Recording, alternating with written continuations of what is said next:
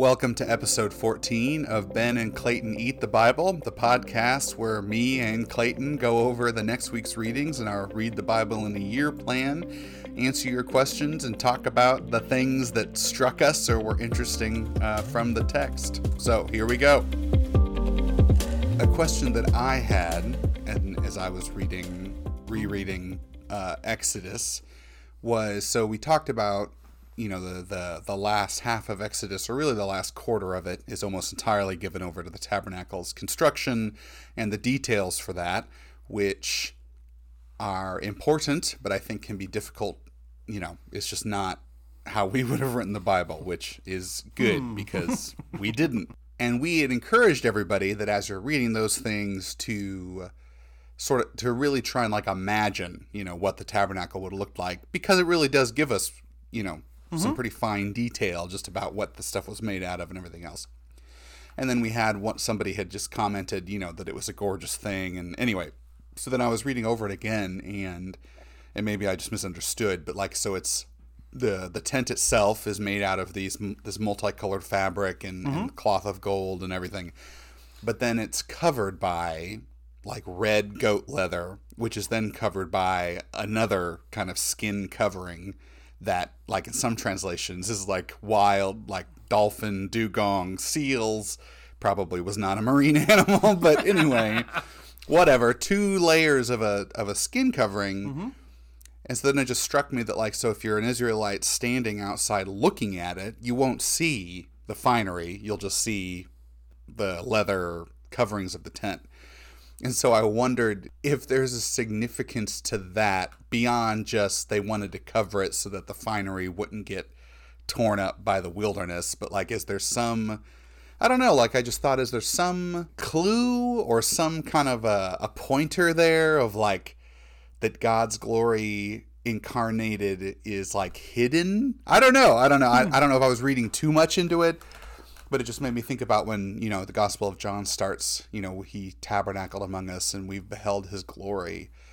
But at the same time he talks about that his own people you know did rejected him because he didn't look like what they thought he was supposed to i don't know. It just those kind of connections lit up in my brain. I was just like huh i feel like a church father would have preached a sermon about that but that doesn't necessarily mean that that's present in exodus. Mm, yes yeah. So anyway, I just didn't know if you had a thought about that. I mean, I'm springing it on you, but yeah, it just was no, something I was thinking about this morning. So I have a couple of thoughts right offhand. So the setting up and tearing down of the tabernacle would have been a whole deal, mm-hmm. right?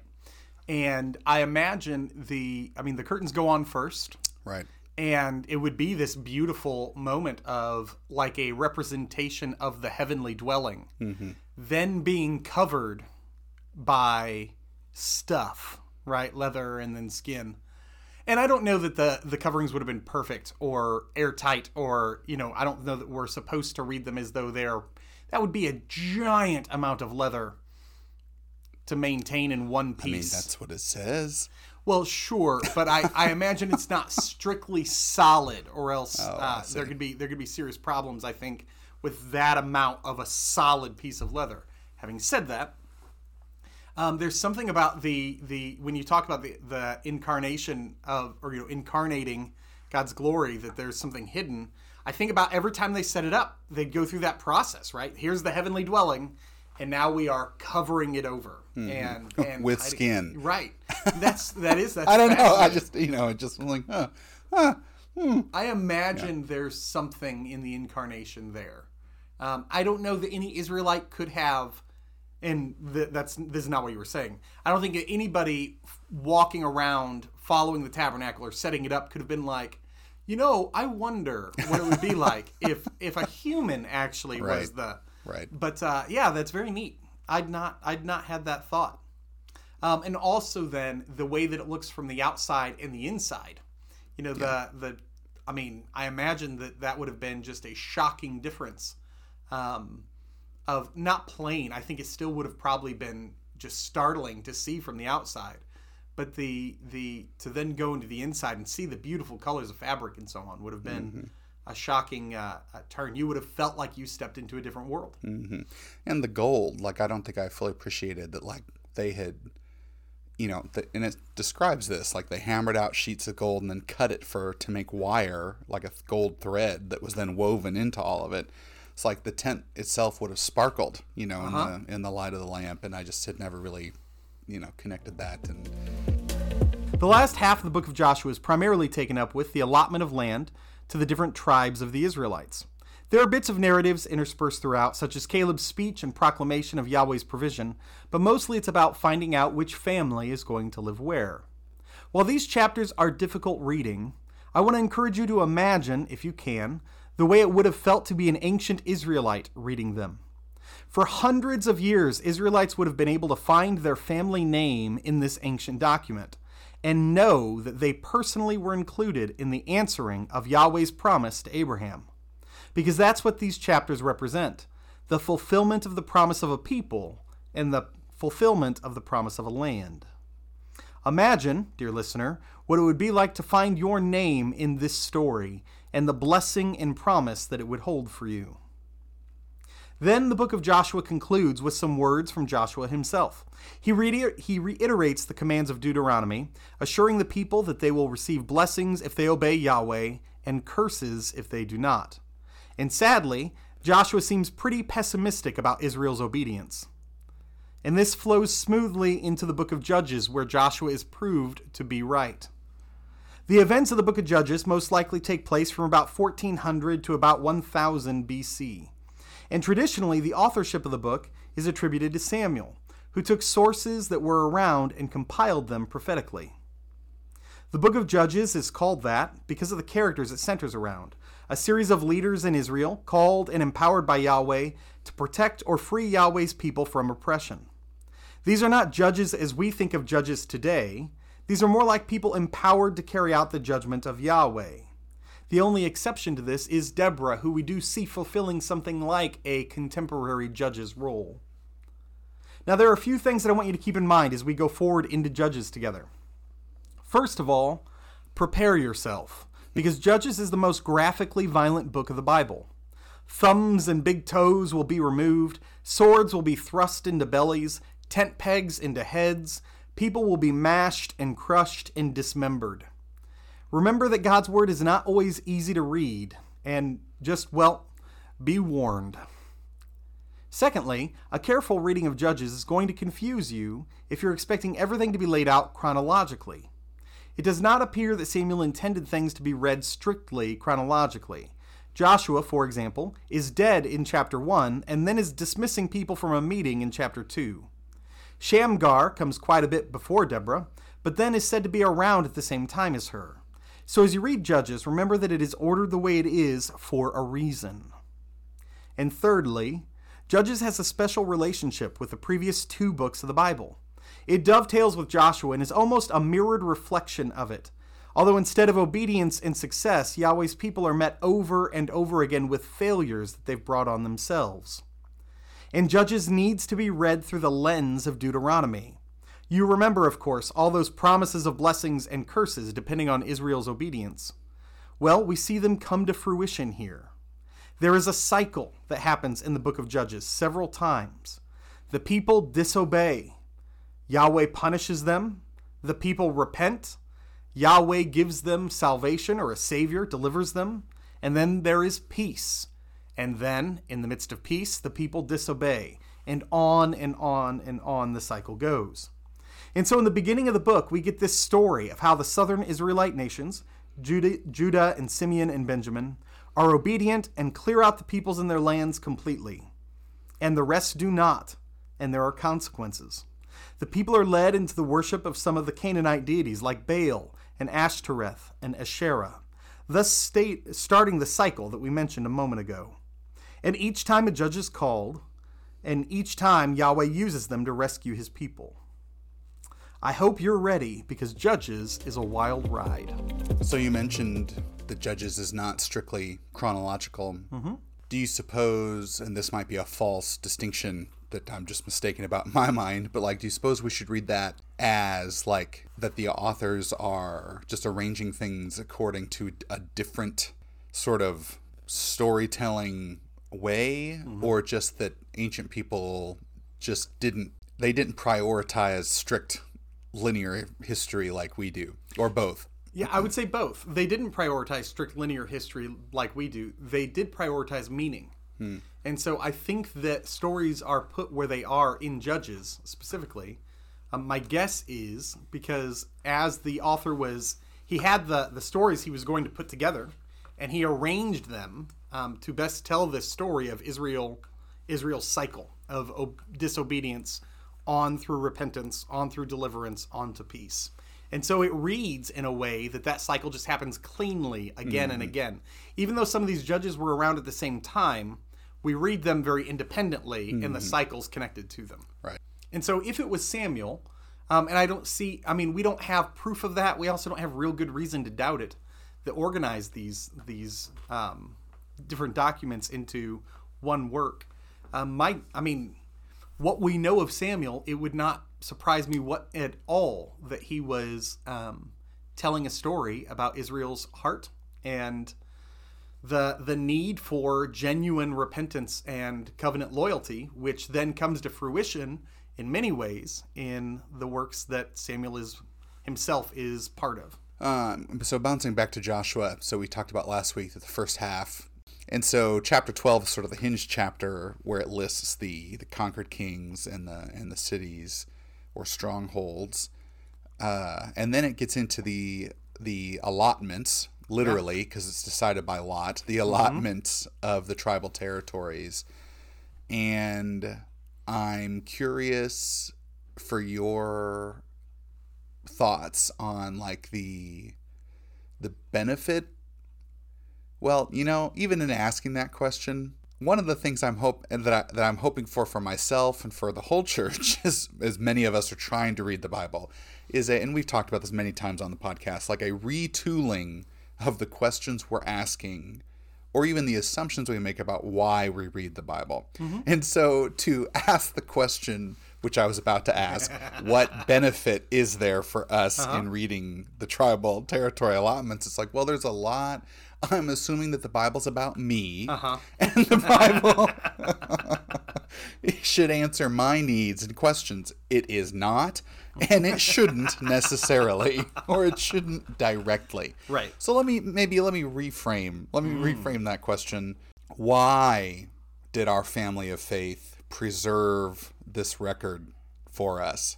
I don't know if there's a better chapter of the Bible that or chapter section of the Bible the more exhaustively um, details the fulfillment of the Abrahamic covenant.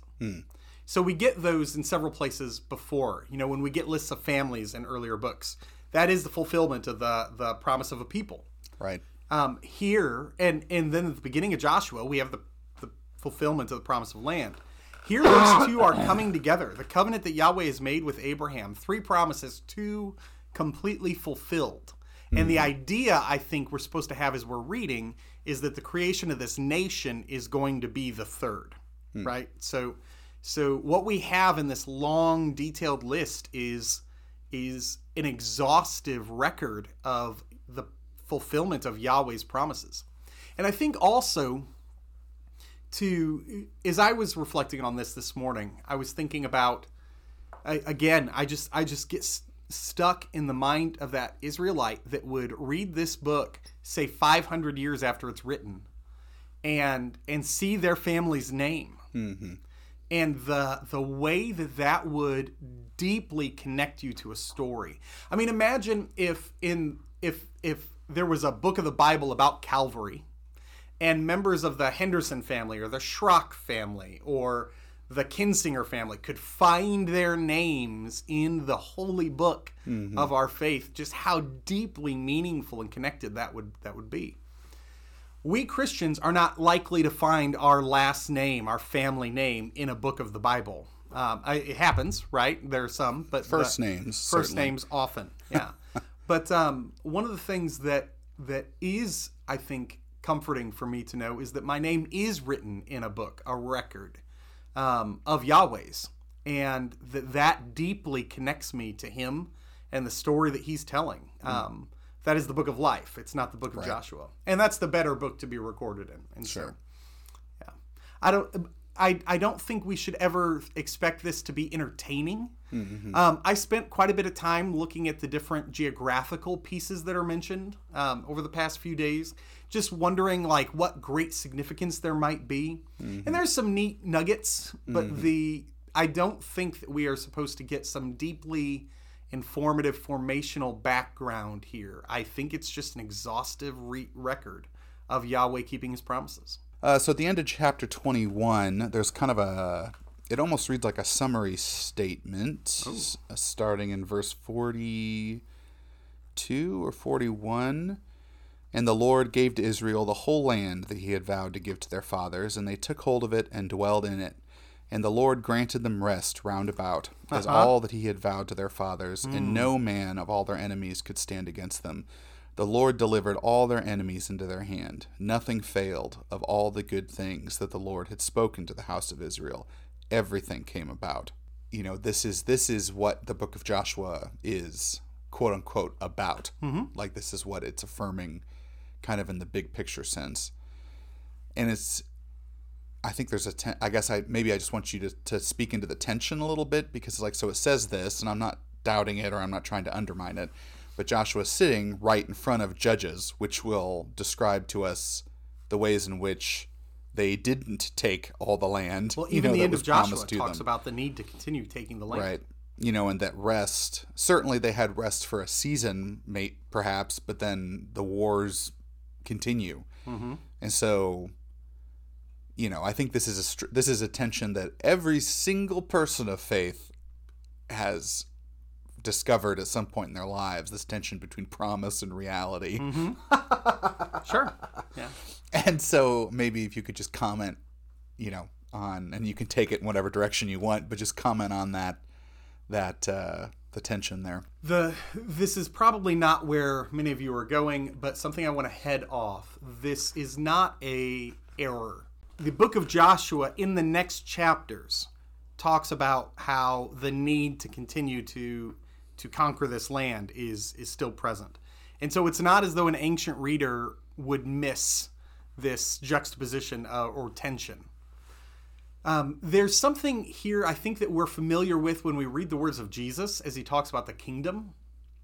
Um, the kingdom has already come, according to Jesus. The kingdom is here, and the kingdom is not yet here. All of these are present in the New Testament. In the in the, the teachings of Jesus and the writings of Paul, the kingdom has already arrived and the kingdom is still coming. In this way, they've already achieved it and they're still achieving it, right? And I think that there's something about how the people are now they're in, right? They're all in the land. They're where they're supposed to be. Right. The major battles have been fought. Um, there are not going to be any more Jerichos um, in the the coming chapters, and those I think are I think that's what's being talked about is the major warfare. Um, whole Israel threatening battles are are completed, and now what's left are these regional disputes where there are people living in the space that they're supposed to claim, uh, that they're supposed to drive out or destroy. And so I, I think that that's what's happening here is that Israel's in. They now just have to clean up the mess. Um, and the major battles have been fought in the book of Joshua that all of the people were fighting. All that's left are the, the regional the regional disputes. and that's why i mean the the cross jordan tribes go home at this Mm-hmm. point i mean they're returned back across the jordan and so that makes sense that's kind of like the major campaign is is uh, over and they can kind of shift to yeah mopping up i think is a flippant very flippant way to talk about what was going on but i mean that you know Mm-hmm. kind of clearing the corners each each tribe is made responsible for clearing out the peoples that are left in their land. Yeah, which we know from subsequent history that they most of them do not accomplish fully.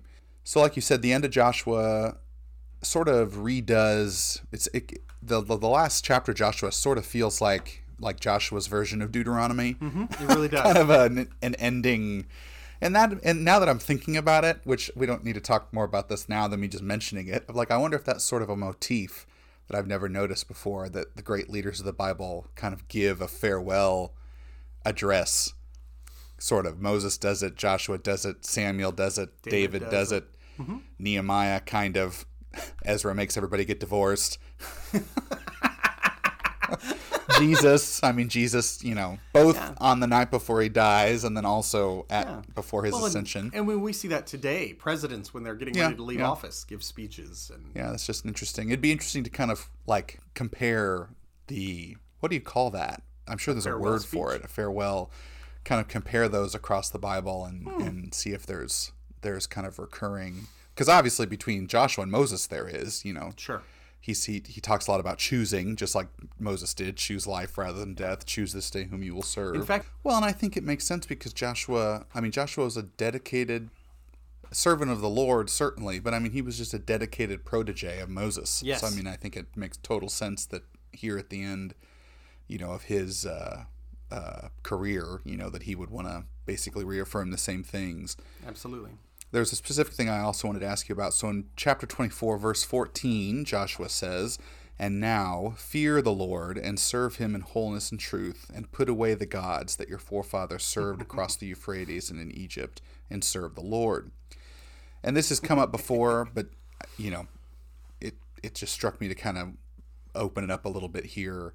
What does Joshua mean when he says fear the Lord? The word fear is used in connection to what we're supposed to do to Yahweh um, more and more as the Bible narrative goes on, kind of culminating in the book of Proverbs. I think that's kind of where it's centralized and talked about the most is is the need to fear Yahweh. And one of the things that we need to be careful of thinking is this doesn't just mean be afraid of him. But it's not completely devoid of that either. The example I've heard most often is when a child thinks of their father, and let's imagine a healthy home, right? But one with rules and discipline. Mm-hmm. When when the child does what the child's supposed to do, everything is good. But many of us will have had experiences where when we misbehaved, our mothers said to us something along the lines of, just wait, Wait until dad father gets, gets home home. Yep. and that had an effect, right? And it had an effect because we feared him. Yeah. We didn't fear him as a whole. We feared his his anger. We feared mm-hmm. the the consequences that would mm-hmm. come. In my home, my mom my mom was a disciplinarian f- longer than she should have been. and I remember getting spanked by mom in like fourth and fifth grade thinking like man i'm getting off easy. Because uh, and, but shortly thereafter she realized the futility of her her being the disciplinarian and went entirely into making lists and giving the list to dad when he came home and who buddy that was a whole different experience. Um, and so so i think that that's part of what this is is a respect. Um, and so there's a, a faithfulness that's that's connected to this fear a loyalty um, to see ourselves as belonging to him you know he has the right to tell us what to do and what not to do a, a worship a call to worship here like an awe of the lord i think is present Reverence. a reverence, a deep reverence. Yeah. And so when I did this, bef- when I preached a sermon on the fear of the Lord, I broke fear down into four pieces um, faithfulness, uh, enslavement, meaning seeing ourselves as as servants of Yahweh, awe and respect, and the Oh, idea of a fun yeah, acronym. like that? Yeah. Well, Thank put you. that on a poster. I used to love anagrams with my preaching. I, I avoid them now because I think they're overdone. But anyways, but I think that it's this big idea that we have a hard time finding a one to one word for. But I do think that picture, if you had a home like mine with a good, healthy father that loved you and still knew the fear of your mother saying, wait till he gets home, I think that's the picture of the fear of the Lord. Well, they're like I think, like an electrician should in some ways have a healthy fear of electricity. Absolutely. You know that it's like we certainly we know well we well anyway we know how it works in terms of the systems we have. You know they know how to fix things, but they also know that you you cannot mess around with it mm-hmm. because the consequences are severe and in the case of electricity unmerciful. Yeah. like electricity doesn't care if you didn't mean it. Uh-huh. Electricity doesn't care if you feel bad, you know, whereas Yahweh does. And so he's not unyielding, you know, in his consequences. We see that throughout scripture. We see that in the book of Judges, you know, so it's not a hard and fast rule of like, oh, you did this, so now I, blah, blah, blah, you know, but I mean, there is that sense of like, but he could, Yeah. you know. Or, and we talked about this before with like the capital punishments, the death sentences in Leviticus and things like this. Like, did they always kill people who threw? Probably not. But I think that sometimes, yes. Yeah. And I think that the it was always there. Like the penalty is is present. That that this is the the extremity to which this could go. You know, and so I think you see this in Joshua, and we saw this in Deuteronomy as well. Like Moses saying, "Look, choose life." And now here's two chapters on what it will be like for you to choose death. Mm-hmm. You know, and and you, I and I think I mentioned this last week or the week before. Like when I read those now, it's like there's a feeling of dread that comes over me. Not because I'm afraid that God is going to necessarily inflict any of those upon me, you know, right now, but just the the possibility of it it's it's similar and this might be taking us off the path so i might cut this but it's similar to like watching like a end of the world movie or like an apocalyptic mm-hmm. movie. Oh yeah, that same feeling. the feeling of dread. So like when i watch that yeah and i've been watching zombie show lately but like part of the experience of that for me is i it, i actually walk away from that grateful of how well taken care of we actually are at this point in history. Like our lives are good and there's a huge complex of complicated systems that have to all run basically not perfectly, but I mean, they all have to function for the lights to turn on, for water to be in the taps, for the internet to be connected to our phones, for my uh, medications to be at the pharmacy, like just all this stuff. And for that to break down would be catastrophic Really for bad. all of us. And it could, Pretty easily, actually. right? Like our great grandchildren might grow up in a very different world than we. And that's been true the whole time. Like it's mm-hmm. not just these new, you know, every generation of Americans has has had the big boogeyman, you know, that oh, this is going to destroy everything. And one day it might, you know, like I mean that might really happen. And we'll get there because we've made dumb selfish choices. Right. it's like the choice of life and death still is is being set before us. And anyway so i just i think that that all can be can be wrapped up. Or even like thinking about like storms. You know it's like one tornado you know and I, and we've had families who lost their homes in the tornado and i'm not trying to diminish that experience by using it as an example but that same sort of thing of like we're just so small compared to the powers of the world you know. So it's like should we have a healthy fear of tornadoes? Yes. Like we should mm-hmm. not if the sirens go off, you should get in your basement, you know, because it might destroy your house. yeah. Not because the tornado hates you, Uh-huh. you know, and and again, God is not a blind force of nature, and so I think that it's not, you know, but just to to, to kind of ratchet that up to the Creator Himself, who I mean, you know, the Psalms talk about commands the winds and the whirlwinds, and and you know, and so it's just like yeah, the the the reverence there of being in the presence of friendly danger. Let's put it like that. Ooh, that was the presence of friendly danger. That's good.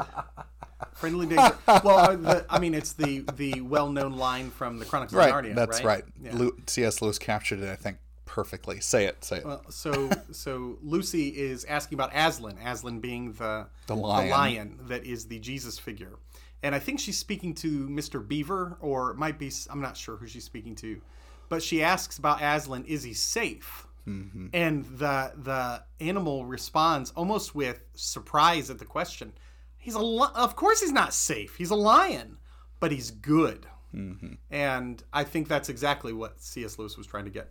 A lower example would be, uh, as you were talking, I kept thinking of Thanos in Infinity War. you know, the Marvel movies with this uh, villain who, in that first movie, like they just can't. Everything is is lining up to try the the humanity's best to stop him, and he has that line, "I am inevitable." you know, and that that feeling of just there's nothing we can do. So one last kind of question about Joshua before we I we I pivot to Judges. Yeah. Joshua and Jesus share a name. That's the same name. Mm-hmm. Yahweh saves or Yahweh is salvation. And so, how does the book of Joshua shed light on the story of the gospel uh, and vice versa? Like, how do we, Yeah. taking what we know is coming, will come with the Messiah, you know, how do we then come back and read Joshua That's a that's a potentially a big question, but maybe if you could just provide a couple of pointers or or just bullet points there. bullet points. Okay. a couple of thoughts there. The first is that we see Joshua having a fairly significant role in the leadership of Israel, and he never disobeys. There is no disobedience story with true. Joshua. As a leader, every time he is told to do a thing, he does it faithfully. He does it the way he's been told to do it. Um, at no moment, it, you know, Moses has the disobedience moments. Before Joshua, every single of one of the patriarchs has moments where we look at and we see them disobey. Joshua is the first that is absolutely what he is supposed to be. Now, there are later leaders we don't see have these these flawed moments, but I think that's largely leading all the way up to Jesus because we don't have enough story about them to see those mm-hmm. moments. Joshua is a a completely faithful leader as far as the story of Joshua goes. Now that can be hard for some of us because what Joshua's role is is a very distasteful one. Yeah. But what he's also doing is he is conquering and and and building a kingdom. He's bringing a kingdom. Um, Yeah. God's people are are coming into that kingdom through the battles that Joshua is leading them into fighting and winning. And Jesus is doing the exact same thing. He is bringing a kingdom. And I think that that connection there, the the obedience of Joshua and the kingdom focus of his book, the fulfillment of the Abrahamic promises that are is just so present in Joshua. I think those are what are supposed to be evoked with Jesus getting his same name. Um, we don't know how common a name Yeshua was in the time of Jesus, and so if it, you know, if it's like John is today, it would not have had the same impact. Um, it may have been less common. I'm not sure. But for subsequent generations, as we read the story of Jesus, I think the calling to mind of Joshua and those themes particularly are what we are are supposed to evoke. There's more, but I think that those are the, the two big bullet points I would give. Mm-hmm. And what about kind of the retrojection? Like if we started printing Old Testaments and this book was titled Jesus, What about that? well, just what would be the kind of how do we then reverse that and taking what we know of Jesus in the gospel and then reading Joshua? Sure. Well, so we we see with the Deuteronomic, Deuteronomic, Deuteronomic, Deutero dynamic. I don't know. with the uh, that there's a word here, and I've read it so many times. I don't know that I've ever said it before. The the Deuteronomy style. the Deuteronomy style of Joshua um, fits Jesus' teaching pretty Yeah. clearly. Um, there is a narrow road, you know, the the narrow path language is present in Jesus, and it's it's what Joshua is saying here at the end. There's there's teaching elements. The importance of faithfulness and obedience to Yahweh is absolutely part of Jesus' teaching, and we see it in Joshua. And also, I think we would see in in that um, our minds would be drawn to the the kingdom piece. Um, Jesus talks all the time about how he's bringing a kingdom, and I think if if Joshua was labeled Jesus, we would make that connection more clearly and mm-hmm. see the fulfillment of the Abrahamic promises being given here. And mm-hmm. again, I really do think if we're reading, if we don't have what's what's coming next, if we're not already familiar with the New Testament and the later prophets and everything that's going to happen, I do think we're supposed to read in Joshua with the formation of this nation the answer to the third Abrahamic promise that through Abraham's line all all nations would be blessed. That's supposed to be Israel. Mm-hmm. And and so it's really like the first two have been been answered and the third promise is coming. Well, Jesus is the fulfillment of that third promise, and I mm-hmm. think that we can see that connection there as well. Yeah, it's interesting, and we'll. I don't want to say too much about this uh, because I do want to get to Judges. Uh, but it's when we get to the Gospels and Jesus' interaction with the, depending on which Gospel you're reading, either she's referred to as the Syrophoenician woman or the Canaanite woman. I think there's a lot happening there. That, Like it is like a the whole book of Joshua is sitting in the background of that interaction, and but you know we'll we'll talk more about that when we get there in like October. Book of Judges. Uh, you mentioned the kind of the cycle, and uh, I wanted to talk a little bit more about that. Okay. Uh, and so, specifically in chapter 2, starting in verse 16, it reads And the Lord raised up judges and rescued them from their plunderers. And their judges, too, they did not heed, for they went whoring after other gods and bowed to them. They swerved quickly from the way in which their fathers had gone to heed the Lord's command. They did not do so. And when the Lord raised up judges for them, the Lord was with the judge and rescued them from the hand of their enemies all the days of the judge. For the Lord felt regret for their groaning because of their oppressors and their harassers. And it happened, when the judge died, they went back and acted more ruinously than their fathers, to go after other gods, to serve them, to bow to them. They left off nothing of their actions and their stubborn way. Why? Why? Why does this keep happening? Like, why? Why can't they learn to be better? It's a great question. So the section that you're talking about, um, I really think is supposed to be a thesis statement that you can draw the rest of Judges out of, and it, it starts in chapter two, verse ten, and goes through the first few verses of chapter three. But it's kind of a summary of the book of Judges as a whole. And we see in this the continual failure of God's people. Disobedience leads to hard times. Hard times leads to repentance. Repentance leads to deliverance. Deliverance leads to peace. Peace leads to disobedience. It happens again and again and again and again. The thing that Judges so clearly illustrates, hopefully, that Judges makes us ponder as we're thinking about these foolish, silly people with short memories. Um, then we get up, go to the bathroom, and look in the mirror, and we think, oh, I'm a silly person I- with a short memory. with a shorter memory. At least they they last 40, 80 years sometimes. You know, we I mean, Yahweh Yahweh forgives us. We come out from consequences of our own foolish actions, resolute to never do the thing again. And I mean, it's often minutes, mm-hmm. hours, days when we're doing really well before we stumble into the exact same sin pattern again. Now, we've been we've been forgiven by the blood of Jesus. There is a difference in the covenant that we have here. And I think some part of us, whether we like to admit it or not, thinks that that means that there really aren't spiritual consequences mm-hmm. for the wrongdoing that we do. But I imagine that's also what the people of Israel felt when they'd had mm-hmm. peace for 40 years. Mm-hmm. And you know what? Those other gods, the the ways that they were were encouraged to worship them played on the exact same kinds of temptations that people today often suffer. Mm-hmm. Baal, in particular, the, the chief Canaanite deity, the way that, that Baal's worshippers worshipped him primarily was they believed he sent rain when he got excited. And the way you excited Baal is you had sex with as many people as possible. He enjoyed that as a show and then gave the gift of rain. There's actually more grossness to that, but we won't go into it. Mm-hmm.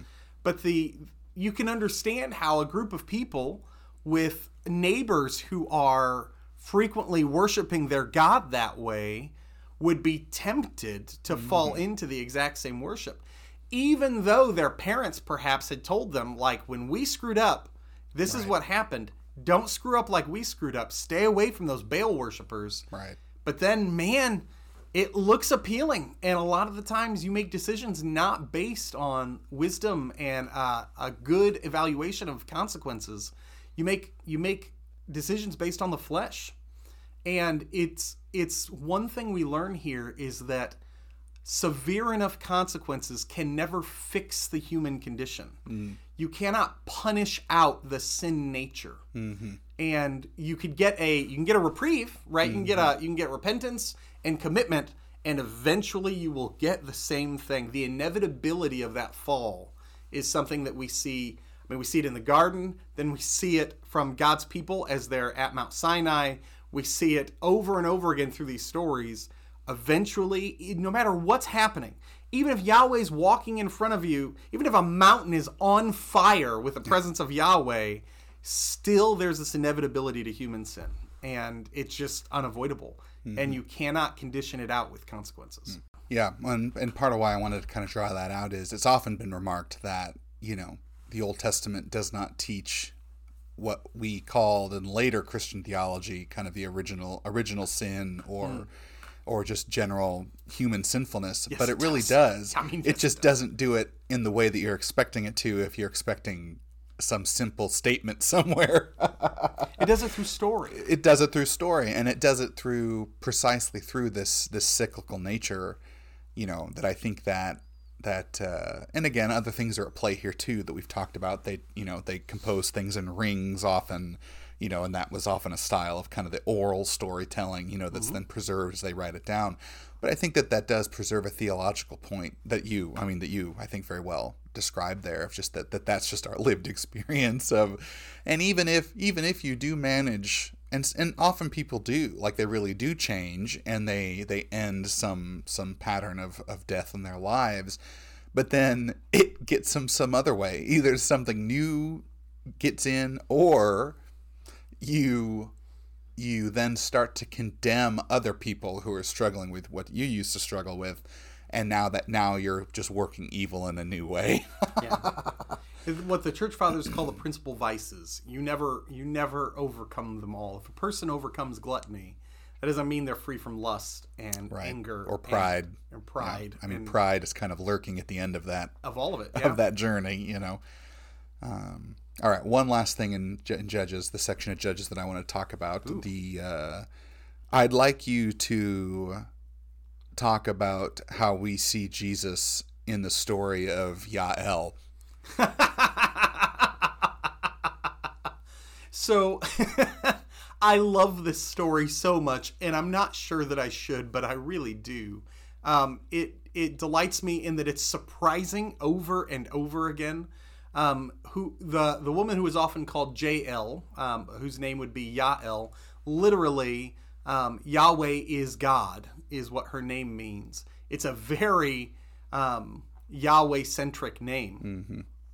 But what's happening here is we have Deborah, who is a judge, the judge over Israel at the time.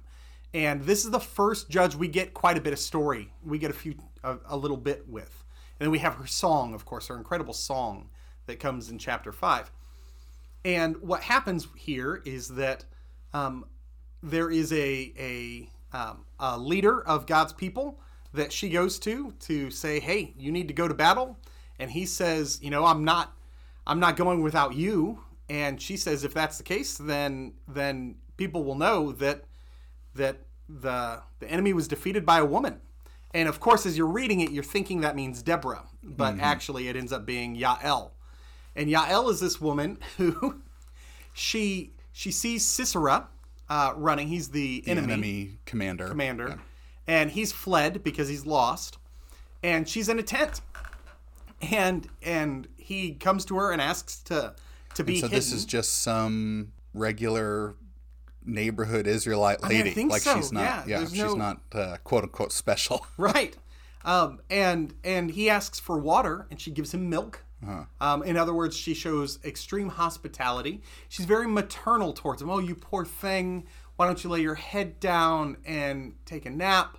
And then, as he's sleeping, she drives a tent peg through his temple into the ground. So, like, this is a strong woman. That is a yes. that is a incredible feat of strength. Um, killing, winning the, the the battle essentially, killing the commander of the enemies of the Lord. And as um, as Barak shows up, um, and is wondering where you know where he is, Yael just says, "Hey, he's in the tent." And Barak goes in, I think, expecting a fight, and then sees him. and he went inside and look, Sisera's fallen dead, the peg in his temple. Uh huh. Whew. So, all right, what what connections to Jesus can we find here? Um, I think that one of the things that's really important about this is the name Yael. Um, I think is more on the nose than maybe any other name um, in the Old Testament. It is just a pay attention to this character kind of name. Um, and we see here her ordinariness um, and her weakness and her vulnerability. And through those things, victory over the the enemy of Yahweh's people is achieved. In fact, she she leans into I mean, those. she literally crushes his head. she does. She crushes his head. She, she's a serpent serpent stomper, and so the connection to Genesis 3:15 comes up where we are promised that there would be a descendant of the woman and that he would crush the serpent's head. And that's that's what's happening here. Um, I don't think that we cannot see Jesus in this. It is a weird place to see a messianic figure. yeah.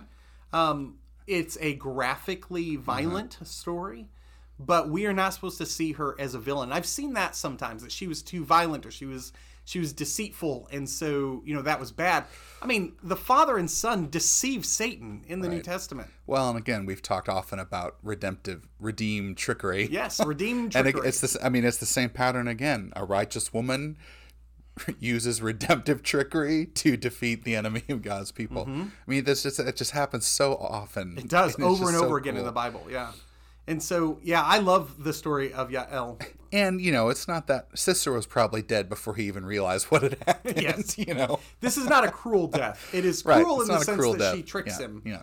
Um, to to Not, speak you know. loving maternal words It's a brutal, violent book. So I mean, it is what it is, and it only gets worse. But it does only get worse from here. do you imagine Yael as a young woman or an old woman? You know, so the way that she's so maternal and the way that there's no shenanigans, I'm picturing an older Uh-huh. An woman. older lady, yeah. I, I, me too. I'm just like, there, there, dear. Lie Uh-huh. down. Here's a blanket. Here's some milk. Sisera's you know. probably 30, and she's old enough to be maternal And she him. goes and does whatever the the ancient equivalent of knitting is until Uh-huh. she starts to hear him snore. and then she slowly. She's probably a widow, actually. That's my guess. She's probably. a Well, and so this is a la- this is the last thing. So is Yael an Israelite or is she a non-Israelite person? Who are the Kenites, son of Heber the Kenite?